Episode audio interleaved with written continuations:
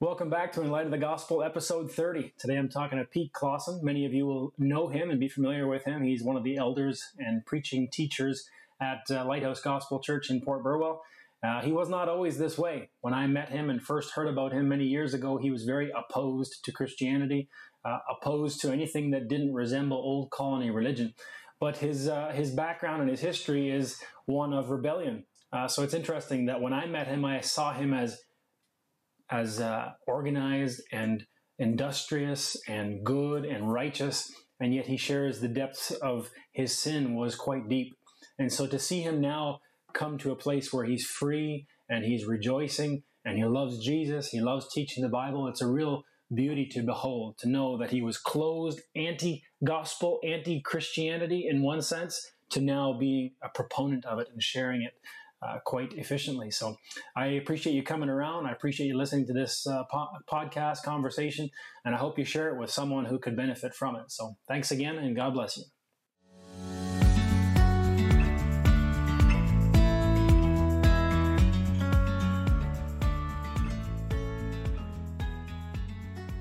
One of my biggest fears is now when you stand in front of a mic to say something inaccurate because it's all over mm-hmm. right away, right? And then if you're all of a sudden misrepresent, misrepresenting mm-hmm. truth somehow that could yeah so i mean but. one of the reasons i've started this podcast and i think that the, the podcast platform has been so effective even for secular people is that it's giving people the freedom to say things in a long form where if you do make some mistakes you can kind of walk it back or people can you know they can kind of read the room they can see your your gestures your facial expressions and mm-hmm. they see that you're going back and forth and yeah maybe i said something wrong the next time you can say you know what i was i was a little off here i can correct it where with the previous way media was done it was just these little sound bites you know you mm-hmm. got three minutes and that's all the time you have to share everything and it better be like concise and perfect and you know and then if there else. is anything in that three minute that will get cut out and that will get shared yeah even podcasts will do that right somebody who doesn't like your ministry somebody who doesn't like what you're saying will cut out a little section and say mm-hmm. look what he's saying mm-hmm. but if you read or listen to the whole thing a lot of times right. it clarifies and so when somebody puts out hours and hours of podcast stuff out there somebody might be able to grab a little three minute clip here, three minute clip there, and pile it together and make it sound really horrible. But if somebody actually goes and says, "I'm going to spend ten hours listening to this guy," very quickly you realize that's not what he's about, mm-hmm. you know. And so that's where I think like long form teaching and sermons, and also the long form podcast can be very effective that way because you can't really. I mean, somebody who hates you can tear you apart no matter what. Yep. But anybody who's kind of open will listen a little bit longer and be like, uh, that's not really what they meant or what they said. Right?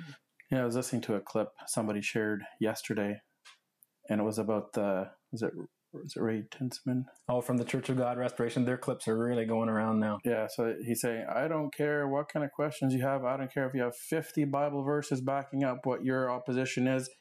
At the end, for questioning Brother Ray, you're going to hell or That's whatever. right. I heard that too. And you're thinking like, how, if maybe even backing up, but if you if you have a a sound maybe belief in what is true or isn't true before you dive in, let's say uh, most most Mennonites, anyways, in our background, we would have been taught that God is the creator there wasn't a question about it, right? Like I would have like for me growing up, there was never a question. It was automatically God is the mm-hmm. creator, and the understanding that Christ was His Son, there was no question. It was, right. it was automatic, and that the Bible was God's word and it's true and you can trust it.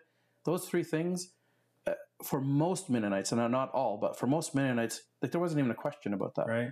So if I have a question, if you're, if let's say if you're sharing a sermon and you're and you're off track, and I'm thinking, something's not quite right. I'll go look at scripture to Absolutely. reference, like, where's my reference point for this, right?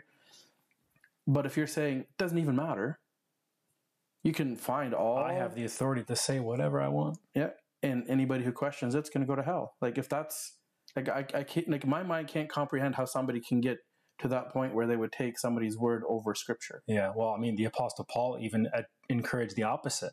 He's like, the Bereans were more mm-hmm. noble than those of Thessalonica because after I, the great apostle Paul, shared something, they went to verify in the scriptures to see mm-hmm. whether those things were actually so. And I don't think any of us should ever feel like, how dare you question me? I know. It's like, I'm glad you're questioning me because I don't want you to take my word for stuff. Yeah, I've actually openly shared often when I'm preaching is, hey, if there's anything in my sermon that sounds off to you, come talk to me. Yeah. I am not above correction. If, if I'm off in something, I want to make sure it's accurate. Like I was saying before, like the the idea of misrepresenting God by not presenting truth. It, I have a bigger fear of that than of somebody saying, "Hey, are you sure what you said there was accurate?" Yeah. And I've actually had some people say, "Hey, you shared uh, this. Uh, like, what what did what did you mean?" And I go, "Okay, good question. Let's check. Let, us talk about it, right?" And then I've had to say, you know, I was actually wrong there. And I one time it was even on a Sunday morning. I shared something with the kids. Somebody texts me during service and says that verse. I don't think it means quite that. And I looked at him like, I think he's right. Right after service, I'm like, I think I misrepresented that verse. Here's probably a more appropriate interpretation. So yeah, so you had a, a kind way of somebody asking, right? I had one of my friends had shared something also in Sunday school, and then somebody said, "You were twisting scripture." whoa, And he's like, "What?" He go he goes, "Check that verse again. It, it doesn't mean what you said. It's not in context, not what you were saying." And he looked at it and he goes, "You're right." But like it wasn't a very kind Right. rebuke, but because to accuse someone of uh, wresting the scriptures or twisting the scriptures, that's like someone strategically trying to make verses Yeah. say different things, right? Yeah, so that was not That's his intent, strong. but but he learned a lesson there, a very valuable lesson where he said, "I will never take when when he would be teaching on a topic that he would take a verse and say, here's what it means." He would always say, in context of what Paul's been saying up to this point, this verse confirms what Yeah. he's teaching on, or something along that line. Not saying a verse in every book of the Bible confirms my theory on what's happening here, Yeah. right? Like, And that's where I think having a well rounded view of the scriptures, like knowing, obviously, I know very little about the Bible still when you look at the whole picture, but having a general overview of this is what the Bible is about and Mhm. it says. And then when I read a verse in context, it should fit that overall view, Right. right? And if it doesn't, then you got to be careful that you're not teaching things that just don't belong there. Yeah, I kind of God put it on my heart now recently that I would I would start sharing on foundational truths from from our faith, even like from a Mennonite background to to an extent, because of a lot of people not having a firm grasp on what is who is God, what's His plan, who's Christ, Yeah. and and why why are we even here, and what was the purpose, and Simple things like what is salvation? What is repentance? yeah so my, my very first one was on on on the the word of god itself. Like can we trust what is written in this book? Like how can we like for me growing up i didn't question it period. Yeah. but now if somebody says dan why do you believe it? I've well, because- some errors in it. Or, well well even even let's just say if your if your response is well it's the word of god it's true. Then i start questioning okay well how do you know it's true? Like, yeah. some people that's kind of where they're like okay well i'm not sure i was just told. Okay well who told you And Oh, it's, my mom, it's a blessing to be in that state of mind where you just accept God's word for what it is. But at the same time, in order to answer critics, in order to answer people who have questions, we need to also have some good answers, right? your foundation needs to be solid otherwise it's going to crumble the, the first the first person that can come at you even if they're twisting scripture to prove their point Mm-hmm. and all of a sudden you say oh man i was off your whole faith is then in in uh, jeopardy of crumbling right because now somebody's proven to you that what you believe isn't even true That's right. so my first uh, first uh, or first uh, session was on on all these external proofs that Point- scripture was They accurate verify. like even these stories in the Old Testament about the different kings and the different wars that were fought and the different uh, different gods that their opponents believed in and all these different things and how how their historians wrote about the same event as what's what you find in scripture and how they match and often they're not detail for detail exactly but a lot of the things are actually like when you look at the the list of kings there's i think there's 13 or 14 i forget the number exactly but in a row where they are identical from To the historians. from outside of Israel or the or the Israelite group on the kings that, that and what they did. right. And So, at the very least, someone should be able to accept okay, the Bible was actual historical documentation. Mm-hmm. It wasn't just made up some random kings that people just threw in there. Like, yeah, so now if you're if you're looking at and there's so many facts you can find. There's all kinds of uh, um, different inscriptions that they found on these like basalt stones or these different tablets and stuff or scrolls that are, that were found which confirm that the Bible is accurate. And even a lot of historians when they're going through uh, a lot of this old stuff, they will use the scripture as a reference point on what they're finding and if it's accurate in timelines and all that stuff. So if you can already know that those things are accurate, then then you can say, well, my faith in scripture is valid then because right. there's a lot of external stuff that will prove that it is right. even if there's critics that will try to uh, uh, try to debunk all of that, when when you have a lot of actual facts Yeah.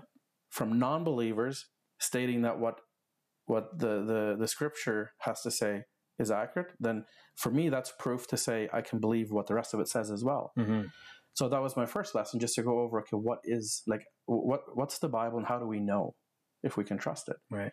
And then the next one is okay, what's our foundational belief about God? What was His purpose?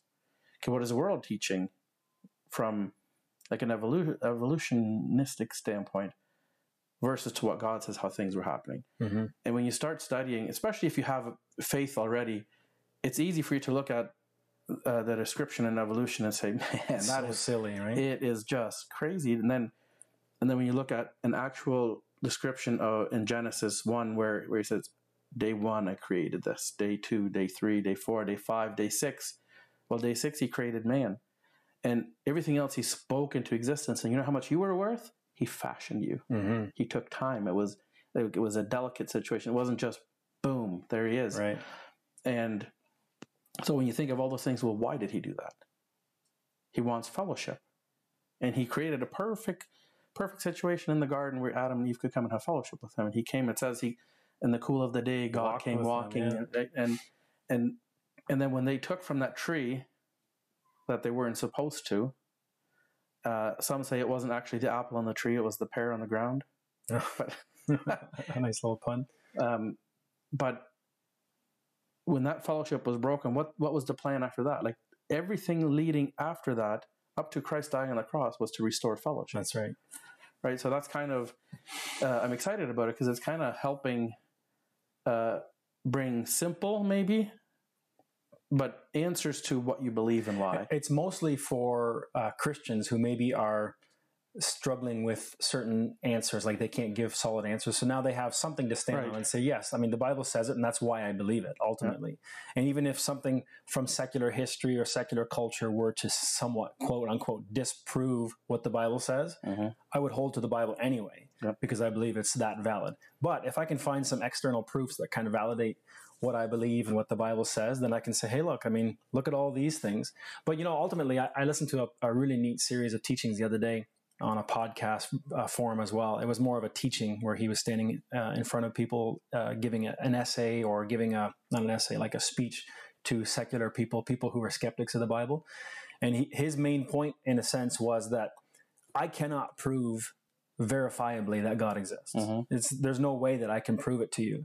But on the other hand, the secularists, the people who are natural minded people that think that you can prove everything, that you should only believe what you can prove and validate, they have to admit, if you dig down deep enough, their their whole secular humanistic view is also built completely on faith. It is. you cannot prove a big bang. You or if you believe let's say you believe that matter once came into being with the big bang there's no way to duplicate that. There's no way to prove it. Or if you believe that matter has always existed and it just has been here eternally or whatever there's no way to verify or prove that and so you're banking on a worldview a system of thought Yep. that tells you that the world started here now after that there might be a lot of sense to be made out of maybe like um, evolutionary biology right like Right. humans have evolved to be this. I think they were created to be that. We might come to the same conclusions because you're seeing, okay, this was what man was made for. This is what man evolved for. It's kind of going to be the same thing. Mhm. But the root of it, the the foundation of it, both of it is by faith.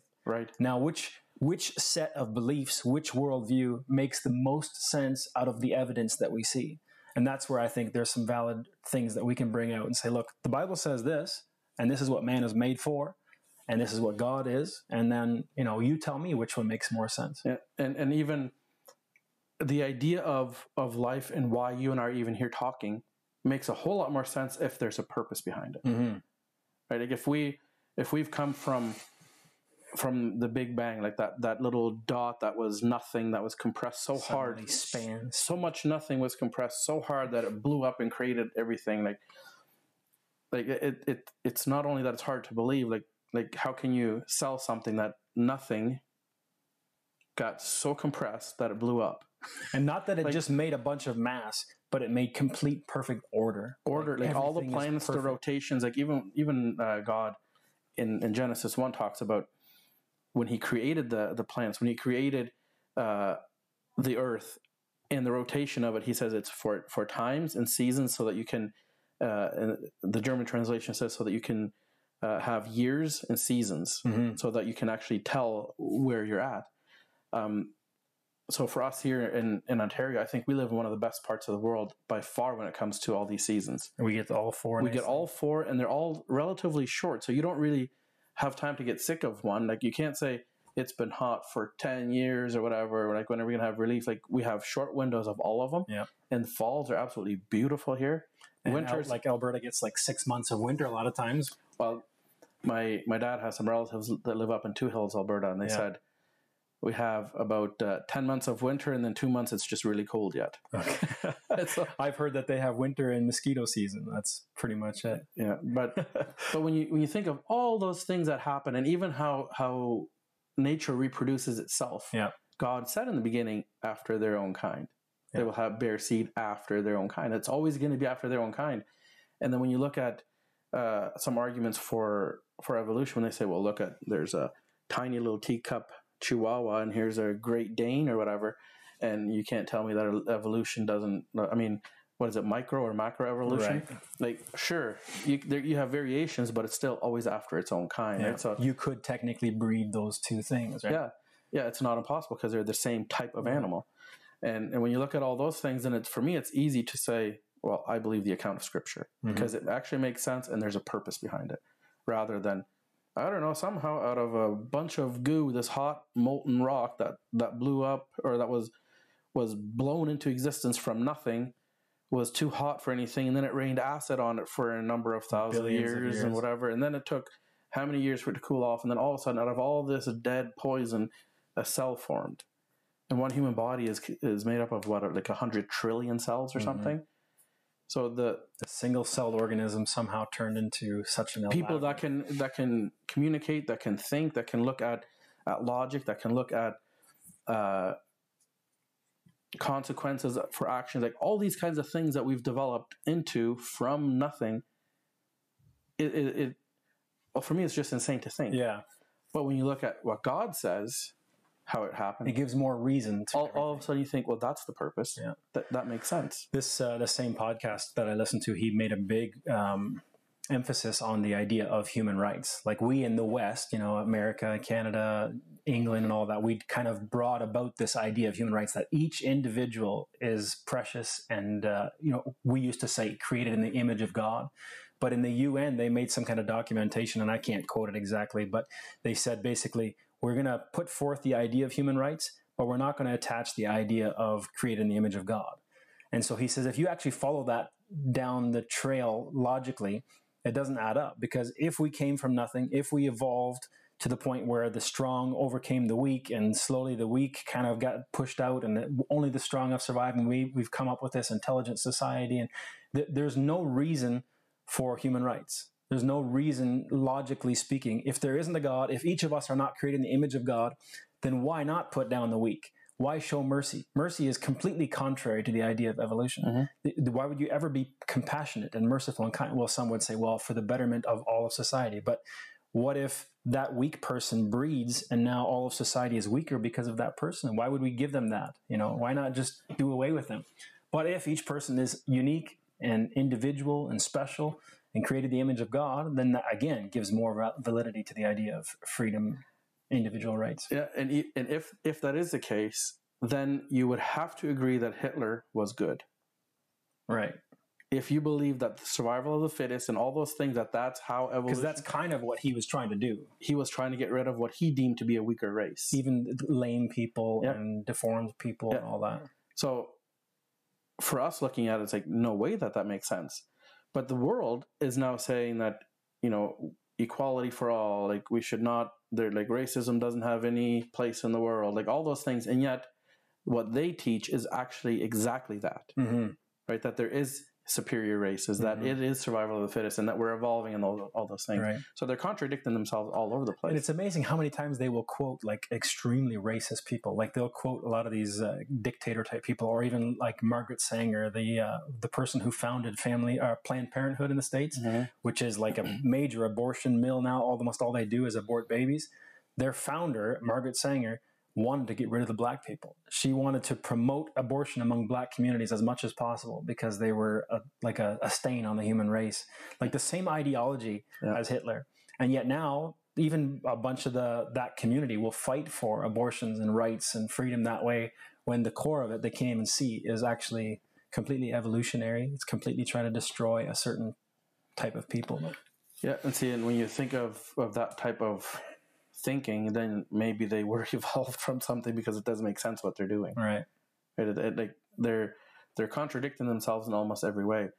First, they're saying, "Well, our populations are going down, uh, so we have to bring in immigrants," and yet we're trying to we're trying to minimize population. Yeah, like it, yeah, almost almost yeah. none of that. What's interesting to me though is that like if you're talking to an atheist or a skeptic or an agnostic, that kind of thing, um, a lot of Christians will just criticize them, put them down, try to try to make them feel small and idiotic for believing mm-hmm. what they believe. Meanwhile, some of them are very logical, you know, good-minded people, maybe even good-hearted people to a degree. I know the Bible says there's none good, but um, a lot of a lot of hip or a lot of atheists. I heard one person put it this way: is that they are reverse hypocrites.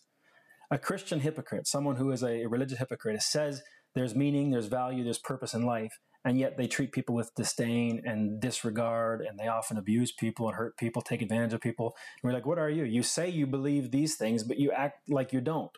And then there's atheists who say there's no meaning to life there's no purpose to life there's no nothing beyond this world but they live with compassion and mm-hmm. care and they want to help people and they love people. why are you doing that, that you're Doesn't being nature itself teach you that there is a god right? Yeah. like yeah that's interesting. Yeah so my next session is going to be on on Christ and how God, from the moment when they broke fellowship with God in the garden, to how what Christ's purpose was and how He brought fellowship there back. And that's all of the Bible is about that story yeah. of coming back to God through yeah. Jesus. It is. It is all throughout, and and when you start taking the whole scripture in the context, you can't say, well. There's some bad stories in the Bible about how a lot of people were killed and, and God endorsed it. So so I don't know if I want to believe in a God like that, but but when you take the whole Bible in context, it's not at all that, right? No. Like God's point has always been, doesn't matter who you are, like what color your skin is, what language you speak, or where you're from in the world, his his desire is fellowship with you. You can decide that if you want that or not. Mm-hmm. It, it's it's up to each individual to to decide if they're going to accept it or not. But but God's design, God's purpose, God's will is that we have fellowship with Him, and then that when we're done our let's say interview process on earth he says we will be put in charge of much mm-hmm. like in this in the parable of the talents and so right he'll say come enjoy the rest of your of your king uh, i'm misquoting that like crazy but yeah. enjoy the rest enjoy your your well I mean, just paraphrasing from what god is saying come and enjoy heaven with me right mm-hmm. come and enjoy paradise and he says, if you're faithful with a little, you'll be you'll be faithful to much. So he's when you're when, when you've been faithful with the, like the ten talents or your five, and then you made them into ten, he's going to put you in charge of much, right? right. So it's almost like in a simple, maybe simple illustration is our our time here on earth is an interview on what God's using us for in heaven. Like a small trial period. Yeah. And really, when you think about it, I often use this illustration with little kids. Like, imagine from this side of the wood to that side of the wood is the span of human existence or even the span of eternity, which you can't really put on a timeline. But how big is your 70, 80 years on that span? It's like mm-hmm. right there, maybe. You know, and it, it's that's how short of a time you're living consciously on Earth to determine your existence forever. Right? Mm-hmm. But I think one of the problems that people often make with uh, the Old Testament to kind of switch gears a little bit is that they make it about us. When when you look at that, when you think about that, okay, God created man for his pleasure, for his purposes, for his fellowship. We ruined it, and now he's he's wrote a book pointing us first of all pointing to the coming of Jesus. Now we look back to the coming of Jesus and we talk about how he redeemed man, brought them back into his fellowship.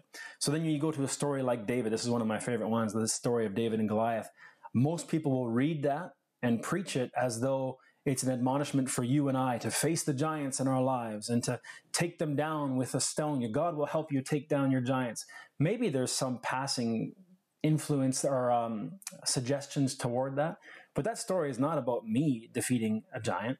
that story is about Jesus defeating the devil. Mhm. All of humanity is sitting there in terror and afraid of the great enemy, Goliath, down in the valley. Nobody dares face him until one man is found. Who comes along? Jesus. Jesus comes along. He faces the, the, giant, the giant for us.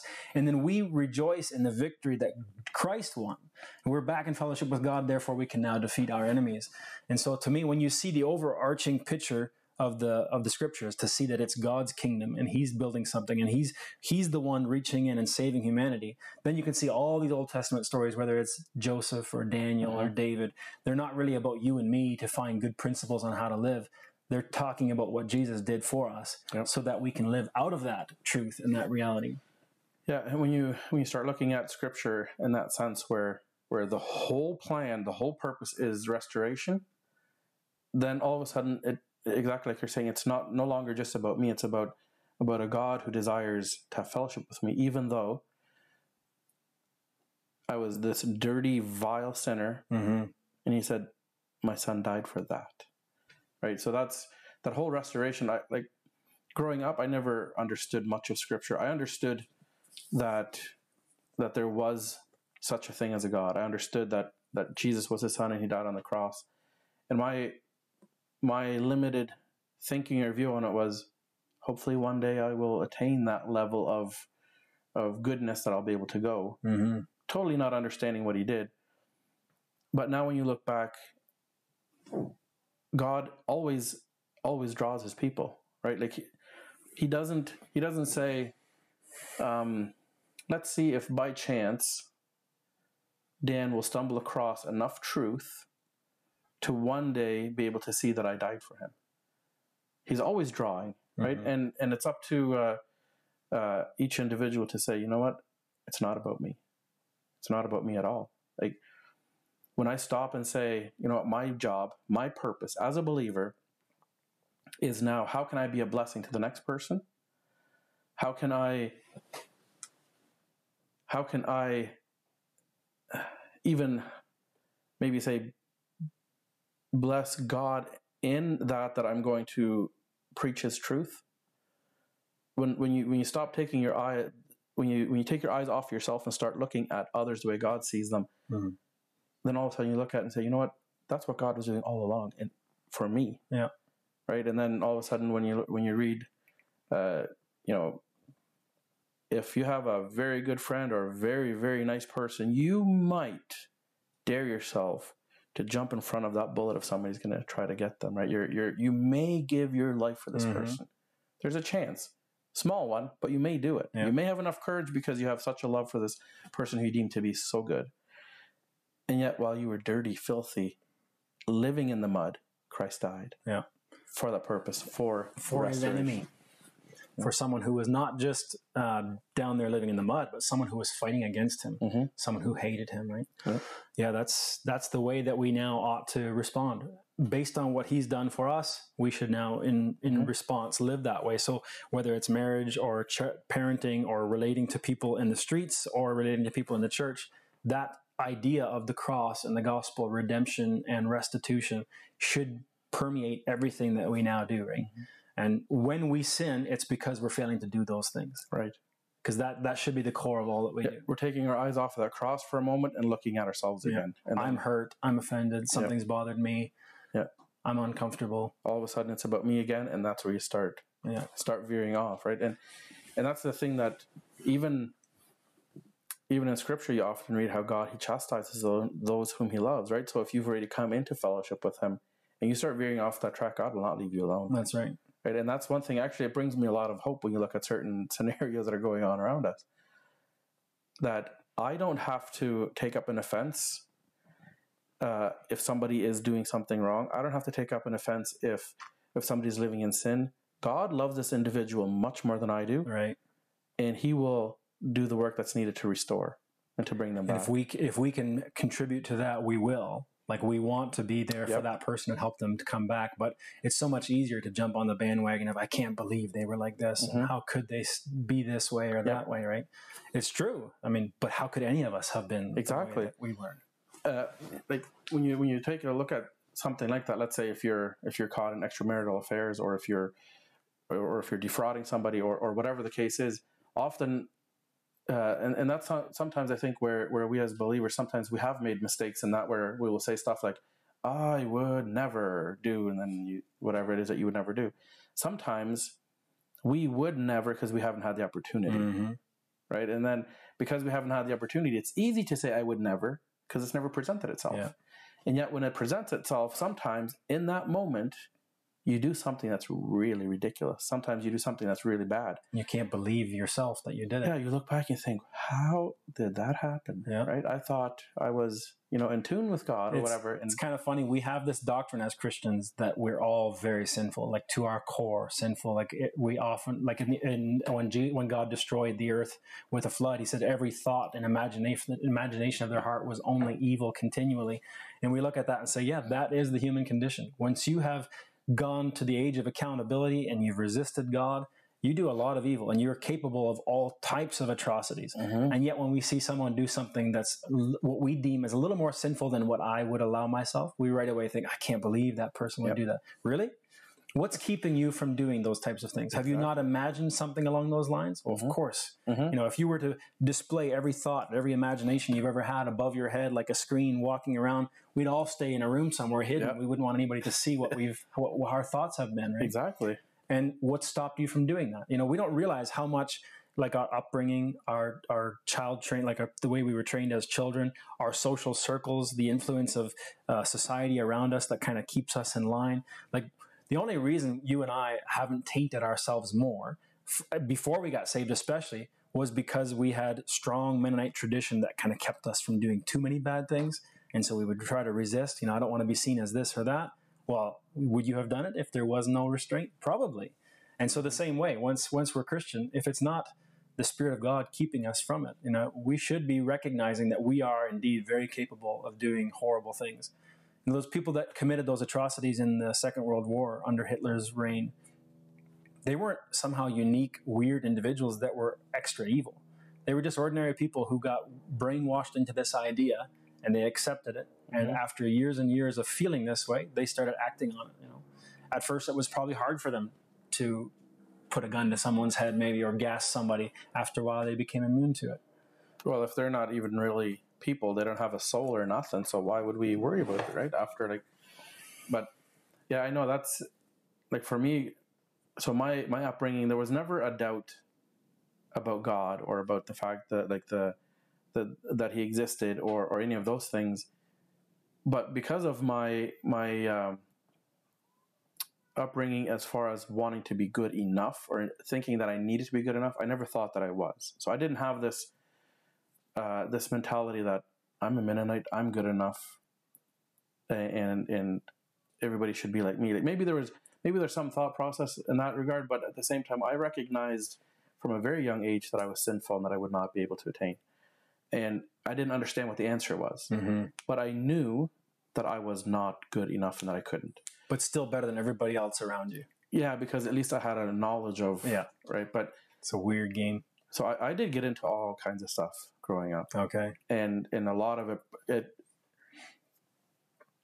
it could have brought me down a very very very dark path if if uh, certain events hadn't happened in my life but like there was uh, drugs sex rock and roll drinking like all those things like when you when you look at when some people describe that kind of a lifestyle like that was me All under the guise of being a good Mennonite boy. Um, yeah, I wouldn't do it publicly so that people wouldn't wouldn't see it. So as far as people looking at me would have thought, very well upright young man, right? But uh, the stuff that I was doing was absolutely horrible, Hmm. and and I knew it. But my thought was, if if I can't attain this level of perfection, because I knew I couldn't stop sinning. So at night I would pray, God forgive me for, and then I'd have this whole list of things that I wanted Him to forgive me for. Then I would make a vow: tomorrow I will do better. Right. And then tomorrow, by the time you're done eating breakfast, you realize your thought process had already dirtied yourself again, right? Um, my lust is still there. Yeah, and then by the time you're done your whole day, you're back in the same boat again, and you're asking for forgiveness for everything up to that point, plus what you did today, right? Mhm. And then because mine kind of always kept extending. So then, I then I, I came to this uh, this realization that I can't be good enough. I, I can't. So why am I trying? right? So then uh, I allowed myself to get into all kinds of nasty things. Interesting. So that that idea, just to touch on that a little bit, the Bible talks about covenant breakers in Romans chapter one. I think that's what that is. Mhm. I promise I'll never do this again. My dad actually warned me at one point in time. Uh, you know, if you keep doing the same sin over and over and over again, then maybe there won't be forgiveness. So my logic was, my thought processes was, well, then I just won't ask forgiveness for it again until I know I can stop. then I'll just ask once, and then I'll be good, right? Yeah. So then I won't have to break that covenant. At least I won't add that sin to my list Right. of sins. But anyway, it got you into all kinds of things. You're saying, Yeah. Um, it wasn't. I think drinking is probably the the biggest thing. There was, like, I was never addicted. I, I never had the the need to, but I thought it was fun, so I did it just for pure during your teen years or even into marriage. Uh, into marriage, a little bit. I never had much to do with alcohol after we got married. But so your wild oats when you're a teen. pretty much, yeah. You know the the typical Mennonite tradition. You got to do it when you're young. Yeah. Um, and it happened to kind of work out that way for me, just because like it wasn't. I have some family members who were alcoholics, who were deep in, and like siblings? Yep. Okay. and uh, and I was spared from that. So I didn't have an addiction.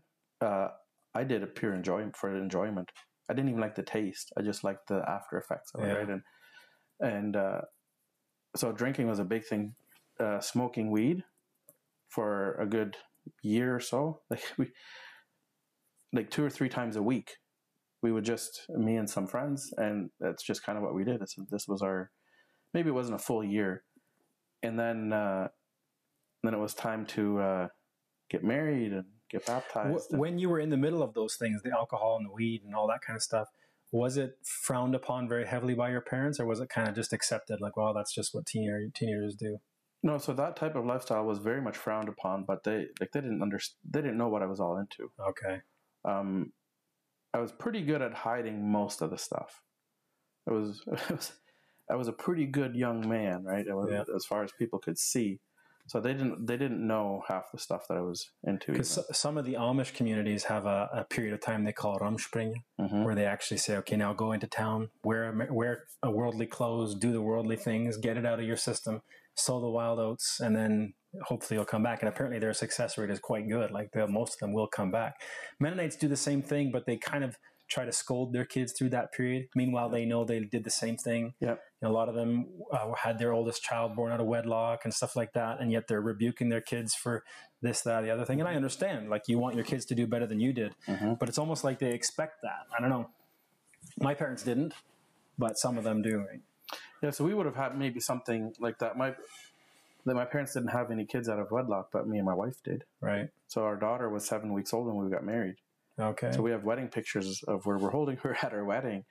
Um, and a lot of that, I think that's probably what brought us back down to earth probably the most when all of a sudden uh, my wife or girlfriend at the time said, I'm pregnant.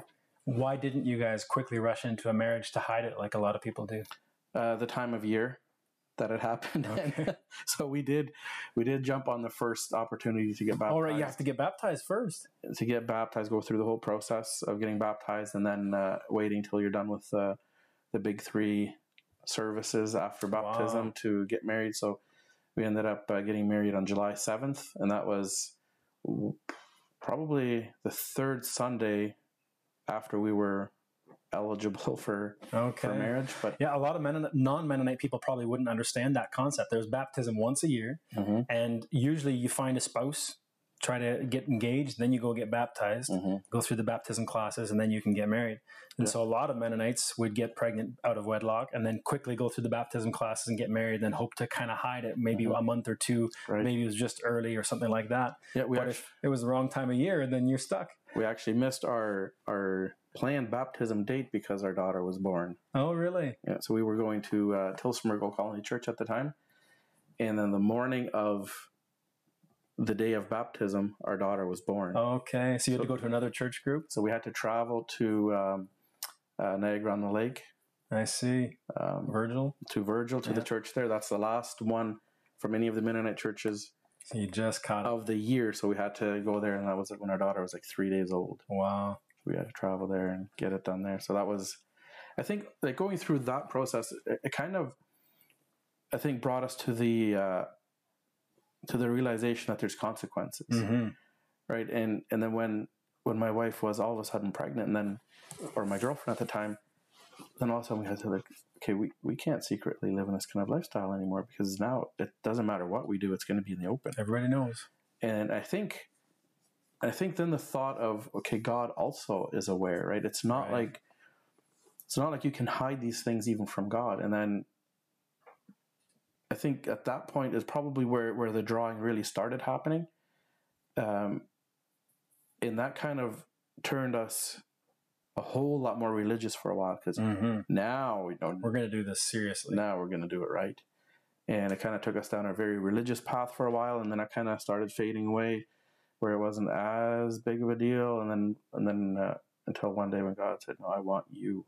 Interesting. I know the first time I heard about you, I was uh, I'm, I've been good friends with Pete Simons for many years, and he was working with you at Green Mhm. World. Yep. And at first, it was like this constant headbutting. Anything that he would say about the gospel or the scriptures, you were always quick to kind of shut him down, and and you're pretty quick with your words. So I think there was always a bit of a challenge there from him, you and him getting back and forth. But then when you started slowly opening up, like it was a pretty thrilling time for Pete too to see you starting to understand and open up a little bit, you know, like admitting certain things maybe. And I would imagine that has a lot to do with how you came to the faith. Yeah, there was there was two guys actually. Pete was one of them. He's he was a huge huge part of it, and then John Jansen as Right. well. the two John- work together. yeah, Yeah. John and Anna Jansen. So John and Pete, they were they were always kind of, hey Pete, At least you talking to each other. talking to each other, and especially about items that would or should affect me Okay. in front of me, right? So that I would hear it. it's an Because if, interesting way of witnessing. because if they took a direct approach, like you were saying, I was very quick to shut them down and say, oh, no, no.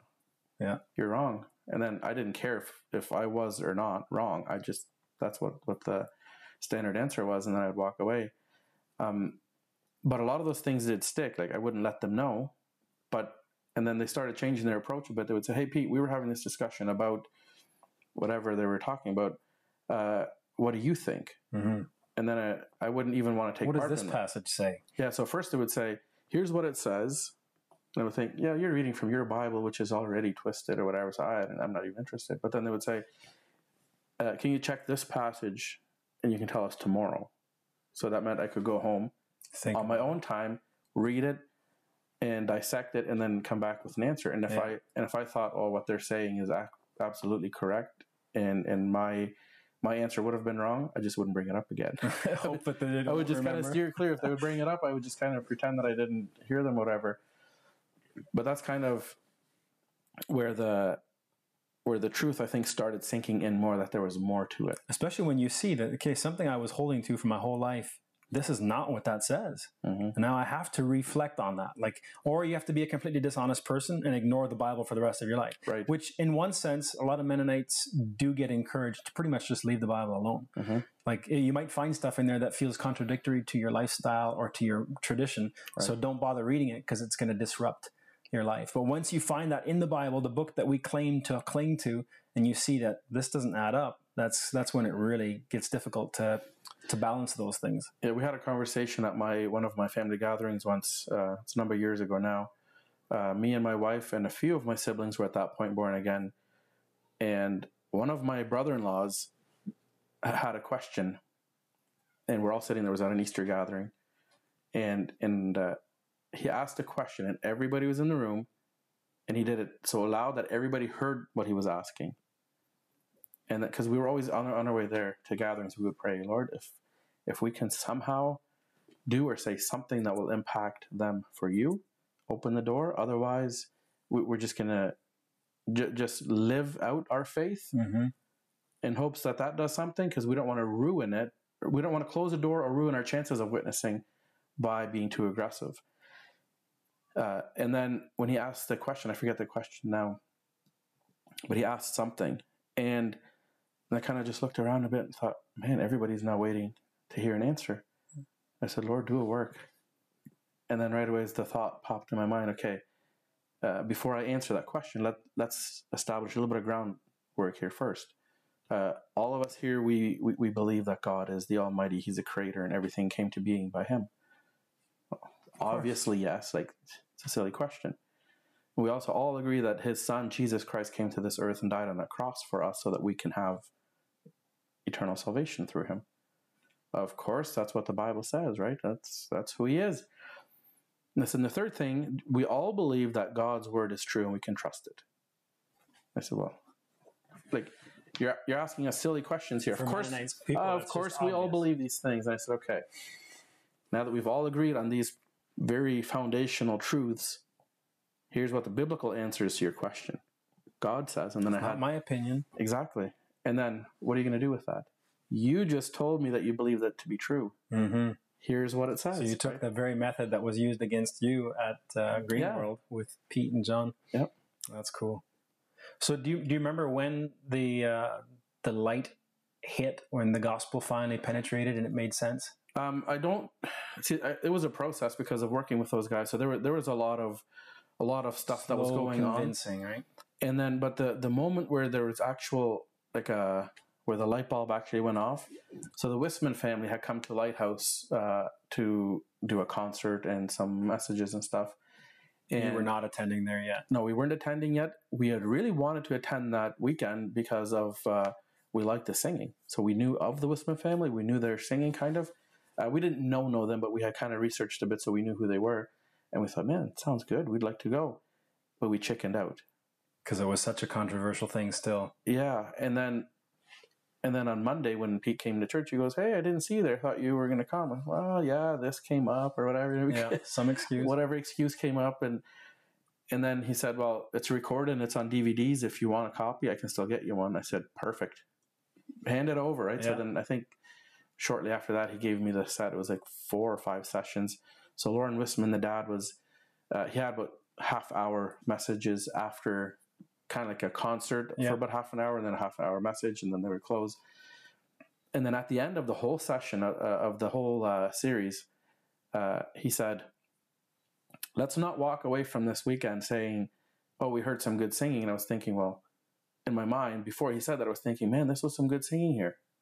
It, it wasn't yet to the point where where i was totally giving myself in for for the for the gospel but at the same time i was thinking man that's some good scene. i really really enjoyed it and then he said let's not walk away from this weekend saying oh we heard some good messages and i was thinking well both those things i was actually thinking in my mind when he was talking it. i was Mhm. thinking Good music, good This- messages. this guy's reading my mind and it's on a dvd it's not even live or anything right yeah.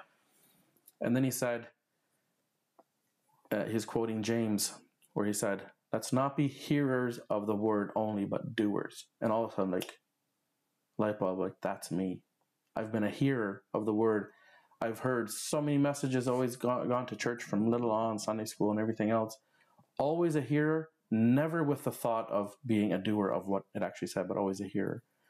And then from that moment on, things started changing drastically in our house we had Bible studies and and all kinds of stuff, and then uh, up to the point one day where we just said, you know what, God was calling us to to leave where we were at to go join Lighthouse, and and uh, so we, with much reluctance and fear, we Mhm. took that step of faith, and I would imagine there was quite a lot of backlash leaving Old Colony from your family and stuff like that. You were pretty involved too, some like school board stuff, things like uh, that. I wasn't in the school board, no, but I was involved in Sunday school and those kinds of things. Yeah. Yeah, my dad was quite well known because he had been attending there all his life, and he was like Fushtai on those kinds of things, right? So everybody knew of our family, and everybody that knew of our family was always natidlich, natidlich, right? They're always well, ordered, well ordered. like uh, well behaved, Yeah. and, and all those things, and and yet, um, dressed the part, looked the part. yeah, yeah, I remember preaching a message. I was uh, attending the church at the end at the time. It was my first time preaching, and I, I kind of repeated an illustration that someone else had shared with me. It was the whole robe of righteousness, the sin robe, and then mm-hmm. the, the robe of righteousness. And it was recorded on audio. And somehow you got a hold of that. Yep. I remember Pete commenting that that had made a bit of an impact on Yep. you too. So, so that idea, the concept of Christ gave up his righteousness. He took a took off his robe of righteousness, his white beautiful robe, and laid it down, and took up your robe of sin and dredged with guilt and shame and all that. And then he laid himself on the cross and without complaint, without fighting back. Mhm. He allowed himself to be crucified as if he were the sinner. You know, God get, made him to be sin for us who knew no sin, that we might be made the righteousness of God in him. So now we come to the cross and we don't get on the cross with him. We were crucified with him, but we take up his robe of righteousness and we enter into heaven, into God's presence, as if we had done what He did, because He took our punishment. Right? That's That's an amazing uh, thought, right? Like, great transaction. it, it, it's hard to comprehend like even even still when i think of that that who i am who i was who what my desires were that that that that act of what christ did forgave me. Right? That he took my sin upon himself and that that that when when that was done when i had accepted that free gift hmm it was as if i had never sinned. Yeah, righteous in His sight. yeah, and and then to be called good, to be called Holy. holy, to be called perfect. Yet when you know yourself, you make mistakes and Yeah. stuff, and, that, and I think that was one of the biggest things for me to get over was to not go by my feelings because you feel condemned often, right? Like when you look at the thing that, let's say, if you've had a a train of thought that wasn't good, or if you whatever whatever Get into a bad habit somehow. or somebody cuts you off and you get mad or, or whatever whatever goes on but according to how god's viewing you now it's as if you're perfect That's right. and and for me it was very very hard to actually get to that point where i said you know what that that's how god views me not Even now, even after this incident, even after that incident, Mhm. you know, God, Jesus made one sacrifice for sins forever, and He sat down at the right hand of God. And I know a lot of people have doubted their salvation. I've had questions. People email me questions and stuff and say, I've struggled with this for so long. I keep doubting myself. Am I actually saved? And I, I always try to point them to the idea of what is it that gives you confidence or takes away your confidence? Are, are you doubting that Jesus was a perfect man? No. Are you doubting that he gave himself for your sins? Well, no, absolutely not. Are you doubting that when he died, it was sufficient to pay for your sins, that God was pleased with that? No. Are you doubting that he rose from the grave and that he ascended into heaven to give you eternal life? No, I have no doubt in that. What are you doubting then? Are you doubting your faith? You're not saved by your faith, you're saved by the work of Jesus. You place your faith in what he did. And if you're confident that what he did is complete and whole and perfect, that's where your joy comes from. That's where mm-hmm. your excitement and your confirmation comes from. So whenever you're doubting, you don't look to inside to see did I have enough faith? Did I trust the right way? Did I repent properly? No, like did Jesus do the work? Did he com- accomplish his purposes? Mhm. Was it sufficient to please God fully? Well, yeah, of course. once for all, Yeah. right? Like, yeah, it, and and the the ways your life changes after, like not not that you're now perfect because we we, we already talked about that. We're we're still not in our flesh. We're still not living a, uh, in a, a life of perfection, but understanding that, I think maybe one of the biggest uh, obstacles is or was for me was understanding that my past, present, future sins were forgiven. That's hard But- to understand as a Mennonite. It, it is, but when you look at when Christ died on that cross and said, It is finished, all of my sins Oh, were future. future. and he said that I was forgiven Yeah. by that, right? I talked to a guy the other day, grew up Old Colony too, and he said that he actually remembers vaguely praying that he would be killed or die on the day of his baptism. Because then he thought, at least then my slate will be wiped clean. As far as my future sins, which I know I'll commit, I have no way to resolve those. I don't know because Jesus isn't going to die twice. You know, it's like that one moment in time maybe is the cleanest I'll ever be. So if I have a chance, that's the time I want to go. Right. Mhm. Or I remember thinking as a kid, I, I heard stories about a little boy that got crushed under a rock in Mexico. And uh, his brother, filled with adrenaline, was able to lift the rock up long enough for him to pray the Lord's Prayer. You know, Los Mitize, or something like that, or Unser Vater, Mhm. and just quickly pray and then drop the rock and he died. And I thought, oh, that guy's got a chance. He did the right thing right at the end, right? But no confidence that our sins are actually all paid for. I think that's one of the main reasons Jesus came was to free us up to now go and serve. You don't have to be on this constant treadmill of trying to recover for your mistakes and try to make up for your sins and always make more sacrifices. That doesn't encourage me to want to do more sin.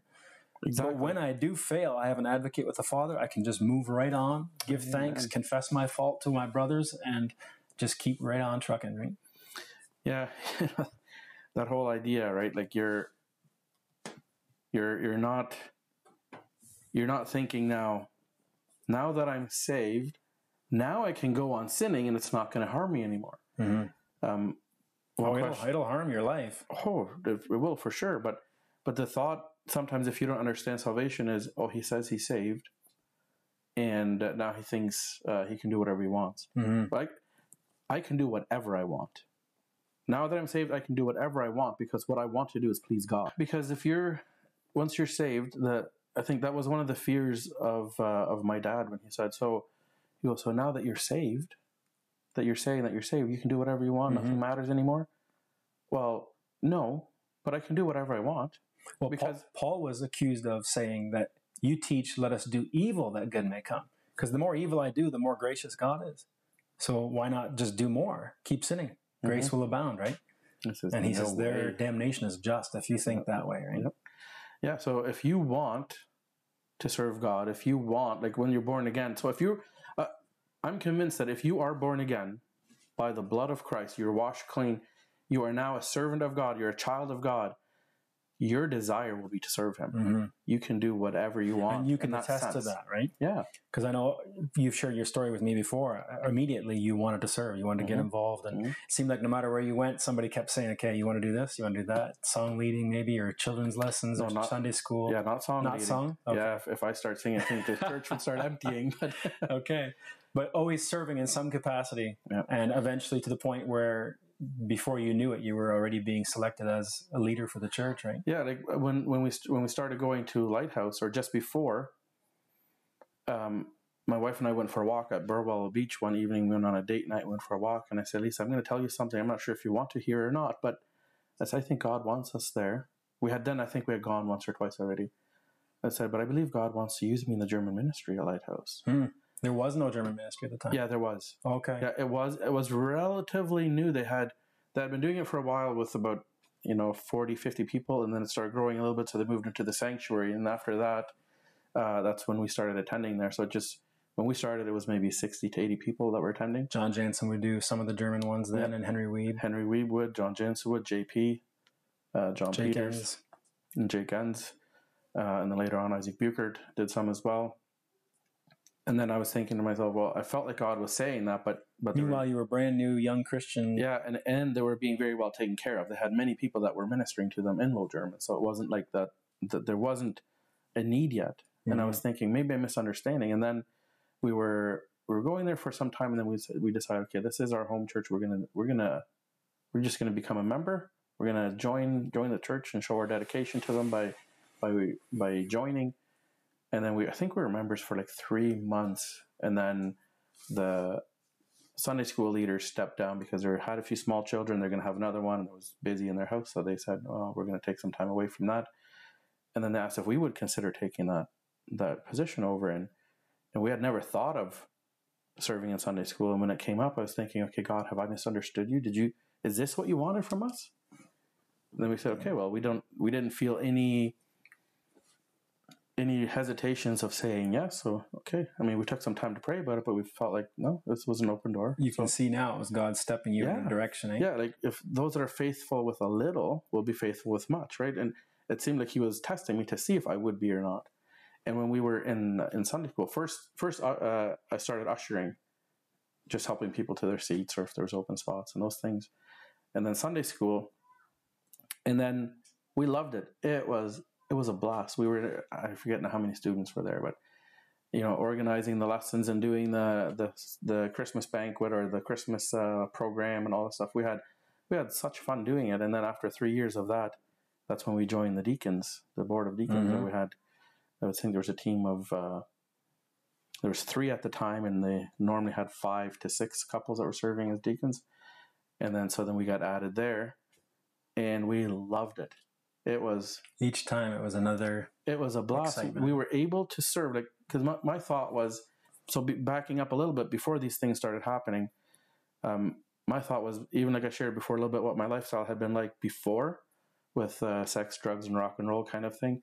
Um, in my mind, I'm thinking that I'm not worthy to serve God. hmm But yet, I remember the the day I kneeled down to pray and I said, Lord, I want to serve you. Yeah. If there's anything, I don't care if it means that I'm mm-hmm. sweeping the be a great honor like, right like whatever. If it's sweeping the hallway, or Cleaning the what- toilets, I don't yeah, care. whatever it is, I want to be used by you. I want to serve you if you can still use me for anything, whatever it is, I want to do it. Amen. And and it started off by little things like that, and then to be able to stand like so after about three no, it wasn't three years in the deacon ministry. I think it was about a year and a half. Uh, then they needed to add elders, and then we were selected in to join the board of This elders. This was all within three or four years after you joined Port Burwell. Uh, so we were four, five, maybe six, six-ish years, and then uh, then we joined the board of elders, and that felt like such a massive step that Mm-hmm. it, it was scary because if I'm now going to speak behind the pulpit, which is a sacred place, Am I worthy to be there? yeah, like what? How am I going to do this? I had I had visions, not visions, like where I was kind of daydreaming about about the day when I would, because I always thought I would one day preach, but the thought was one day or whatever. Right? It wasn't that it was actually happening, and uh, and I always had these. Okay, I would do this. I would do it in this way, and when I was actually when it was time, I was like, oh man, Here it is. here it is and now what am i going to do? Like people come to church to hear the speaker. What truth are you going to present? What word has god given you to share with us to edify to correct to encourage whatever? So their purpose is to come to listen. Now what are you going to say that god wants you to say? And, Mhm. and i struggled with that before i preached my first message. It was like okay henry Weeb has preached so long, John Jansen, Herman, and all these guys have been preaching so for so many years here.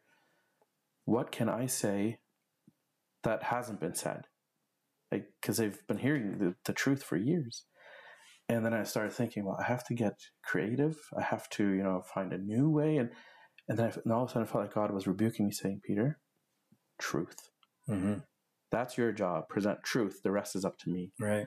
And and that was a huge burden off my shoulders. Even thinking, like, I don't have I've to given be you a whole book. I don't have to be creative.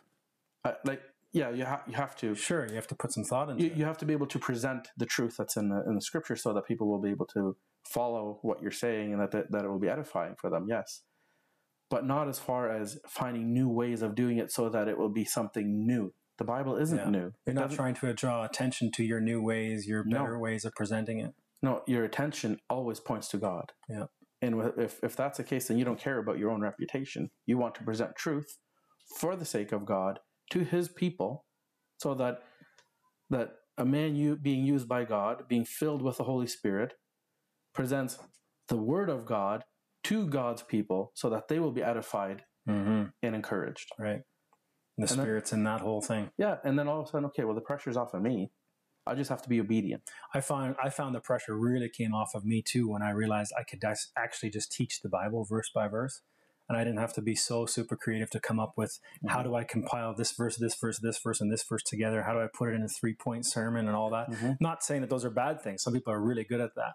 But when I realized I could just teach the Bible verse by verse the same way that the Apostle Paul or Peter or whoever wrote it, Mhm. it was like, wow, I can I'll touch on all kinds of topics, but I don't have to be super creative. I just have to find what's there and bring it to the people's attention. Yeah, that's my favorite way of preaching is when you go expository. Yeah. Go I heard a preacher many, many, many years ago. He told me, he says, I- was just teaching Bible studies at the time. He says, you know how sometimes when you pick up the Bible, you'll read a chapter and then you'll be like, what did I just read? I said, yeah, that happens to me sometimes. He says, 95% of Christians read their Bibles like that all the time. Mhm. So when you're teaching the Bible, all you do is just tell them what's there. Mhm. Like, oh, well, that's obvious.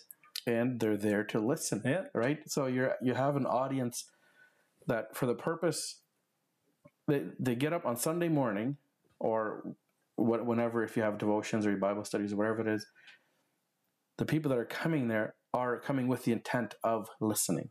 Being edified in some way. know? Yeah, so you're not you're not trying to corral them somewhere so that you can quickly expound something. They're there because they want to hear. They've come involuntarily because they're they're there to listen. So now you have an opportunity to present truth.